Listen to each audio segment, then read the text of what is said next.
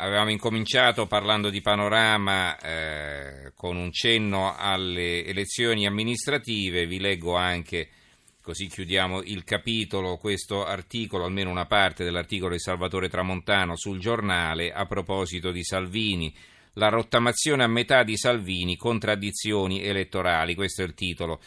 Siamo in campagna elettorale, quindi è quasi lecito tutto e il contrario di tutto. È come un incontro di box prima di entrare sul ring. I due pugili parlano per caricare soprattutto se stessi. Matteo Salvini, però, prima di criticare la candidatura di Marchini, dovrebbe riflettere e trovare argomenti meno contraddittori di quelli che va ripetendo da giorni. Io ho voglia di sfidare Renzi guardando al futuro, non guardando al passato. Quindi, se ci sono i fini, gli alemanni, i casini, non è il centrodestra a cui penso. Opinione legittima per certi aspetti anche condivisibile, se non fosse che la Lega di Roma è composta per buona parte da esponenti di quell'alleanza nazionale che aveva infine alle mani due dei suoi leader. Non solo, a Milano Salvini è parte determinante della coalizione che appoggia Parisi, coalizione a cui aderiscono gli stessi che a Roma hanno preferito Marchini alla Meloni, per non parlare della regione Lombardia o della Liguria, dove tutti insieme addirittura governano. E eh, vi leggo i titoli sulla, eh, sulla, mafia e sulla camorra. Sapete di quell'attentato che era in preparazione contro il procuratore capo di Napoli Giovanni Colangelo. Eh, L'avvenire ha un grosso titolo a centro pagina. Tritolo al procuratore, la camorra alza il tiro, riscontri, trova riscontri il piano per colpire il magistrato Colangelo a Gioia del Colle, quindi in Puglia il Fatto Quotidiano, il tritolo per, per i PM Colangelo, Napoli, allarme rosso in procura, e poi c'è un articolo da impastata a Gomorra, l'antimafia vince in tv, e poi il mattino, tritolo per uccidere Colangelo, pentito pugliese svela il piano, il procuratore resto a Napoli per cambiarla, pur anticamorra, metà dei PM senza tutela, eh, di Leandro eh, Del Gaudio, eh, un articolo Ecco, mi dicono che abbiamo, ce l'abbiamo in linea, sì o no? Mm. Allora, eh, saltiamo per un momento la lettura dei quotidiani perché il eh, nostro ospite non ha molto tempo a disposizione. Saluto Mario Platere, lo ringrazio, corrispondente per il Sole 24 Ore negli Stati Uniti. Mario, buonasera. Eccoci, buonasera, buonasera. Allora, eh, voglio, voglio, incominciare con la lettura breve di questo eh, pezzo che eh, prendo dalla stampa di Torino. PM di Bari, non siamo riusciti a violare l'iPhone di un indagato. Gli inquirenti hanno spiegato che la maggior parte delle prove è stata rinvenuta negli smartphone degli arrestati. Abbiamo trovato la stessa difficoltà che ha trovato l'FBI con l'iPhone di San Bernardino. E quindi qual è il problema? Che praticamente adesso loro dovranno, dovranno chiedere all'Apple eh, di eh, aprire, di decrittare questo telefonino, cosa che loro non hanno fatto con l'FBI.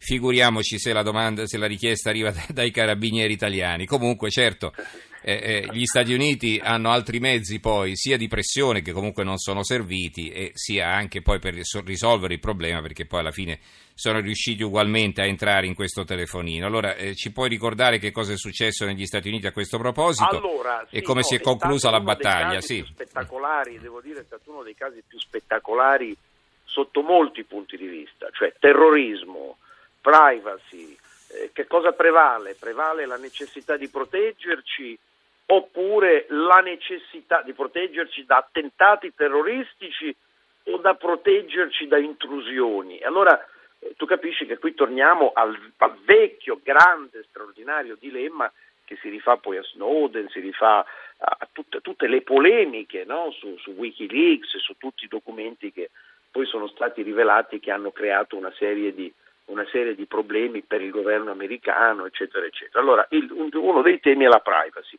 Allora, che cosa succede? Che la Apple dice per noi la privacy è la cosa più importante di tutti. Molti hanno ritenuto che, la, che l'Apple lo facesse come diciamo stand pubblicitario, cioè per dire guardate qui i nostri telefoni sono talmente sicuri che neanche, che neanche l'FBI riesce a penetrare. è probabile. Quindi, eh. Noi all'FBI gli diciamo no. Allora tutti i giornali, prime pagine dei giornali, l'FBI, la battaglia di qua, di là, di su. Che succede? Che l'FBI a un certo punto ha ingaggiato una software company israeliana, tu sai che in Israele ci sono delle, delle technology company straordinarie, e questi qui hanno preso in mano il telefonino della Apple e lo hanno sbloccato. A quel punto c'è stato un cambiamento completo di, di partita, perché l'app ci ha fatto una figura non dico di che cosa, ma lo puoi immaginare. Eh sì, ma diciamo, che, sì. Eh, beh, ecco, certo. perché, capito? Perché questi dicono assolutamente, assolutamente, i nostri telefoni sono inviolabili. La scusa loro era perché se noi facciamo questo e lo apriamo per voi, a quel punto abbiamo, abbiamo come dire, tolto il, punto magico della segretezza del codice, il codice diventa aperto per tutti. Non è vero. Allora lì, secondo me, l'app cosa doveva fare? in modo assolutamente privato, senza dire niente a nessuno, doveva lavorare con l'FBI, dire questa è una cosa segreta, lo facciamo solo per voi, ve lo apriamo. Ma certo.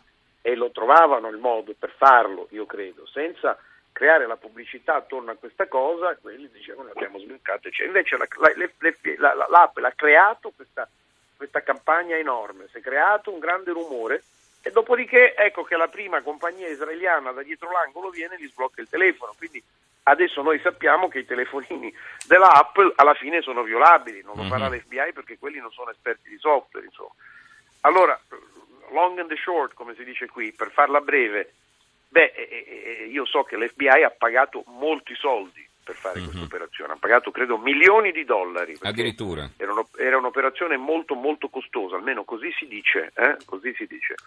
Allora, eh, noi milioni di dollari non ce li abbiamo allora che dire? Magari andare all'FBI e chiedergli se possono collaborare, visto che magari è un'operazione antimafia, no? mm-hmm. eh, visto che ci sono comunque dei precedenti, oppure, che ne so, eh, appoggiarci al, al, al, al, buon cuore di questa compagnia israeliana, cioè, guarda, avete guadagnato un sacco di soldi con loro, a questo mm-hmm. punto sapete come farlo, questa è di nuovo una cosa molto importante, fatelo con noi, mm-hmm. magari che ne so, usando i buoni uffici del, del, candidato, non so se è ancora candidato o nominato proprio per la protezione digitale, Marco Carrai, Carrai uh-huh. il quale ha dei rapporti con società israeliane proprio di software. Quindi, certo, certo. quindi insomma, credo che sia un'occasione. Sembra sia stata bloccata la sua nomina, tutte, tutte modo... le polemiche che ci sono state, sembra che per il momento sia stata bloccata. Allora invece saltiamo Beh, di palo in frasca. Sì. i contatti ce li ha eh beh, certo, potrebbe certo. essere un gesto di, di goodwill, come si dice, e quello mm-hmm. gli porterebbe una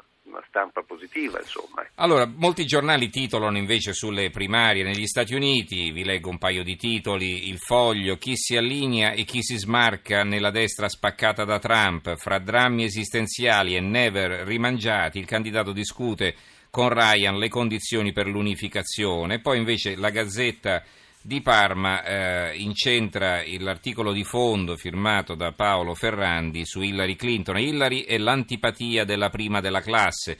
Vi riassumo un po' il contenuto così senza leggervi il pezzo, cioè cosa si sostiene, che praticamente Hillary è stata sfortunata perché eh, eh, così, eh, si è trovata di fronte Obama che aveva capacità comunicative enormi e poi è stato eh, appunto eletto, eh, ha vinto chiaramente le primarie eh, dell'epoca, primarie democratiche, poi è stato eletto Presidente degli Stati Uniti per due mandati consecutivi, lei eh, ha fatto parecchia scuola, eh, insomma è stato il braccio destro di Obama e però non riesce a sfondare dal punto di vista così della simpatia, del gradimento popolare. Allora abbiamo due aspetti quindi da eh, da valutare. Cosa succede in casa democratica e cosa succede in casa repubblicana. Allora, che ci puoi dire, Mario? Allora, guarda, io ti dico questo, sarò sintetico. Le primarie sono finite, nel senso che eh, continuano, ma sappiamo che i candidati per la domination saranno per il Partito Repubblicano Trump e per il Partito Democratico Hillary Clinton.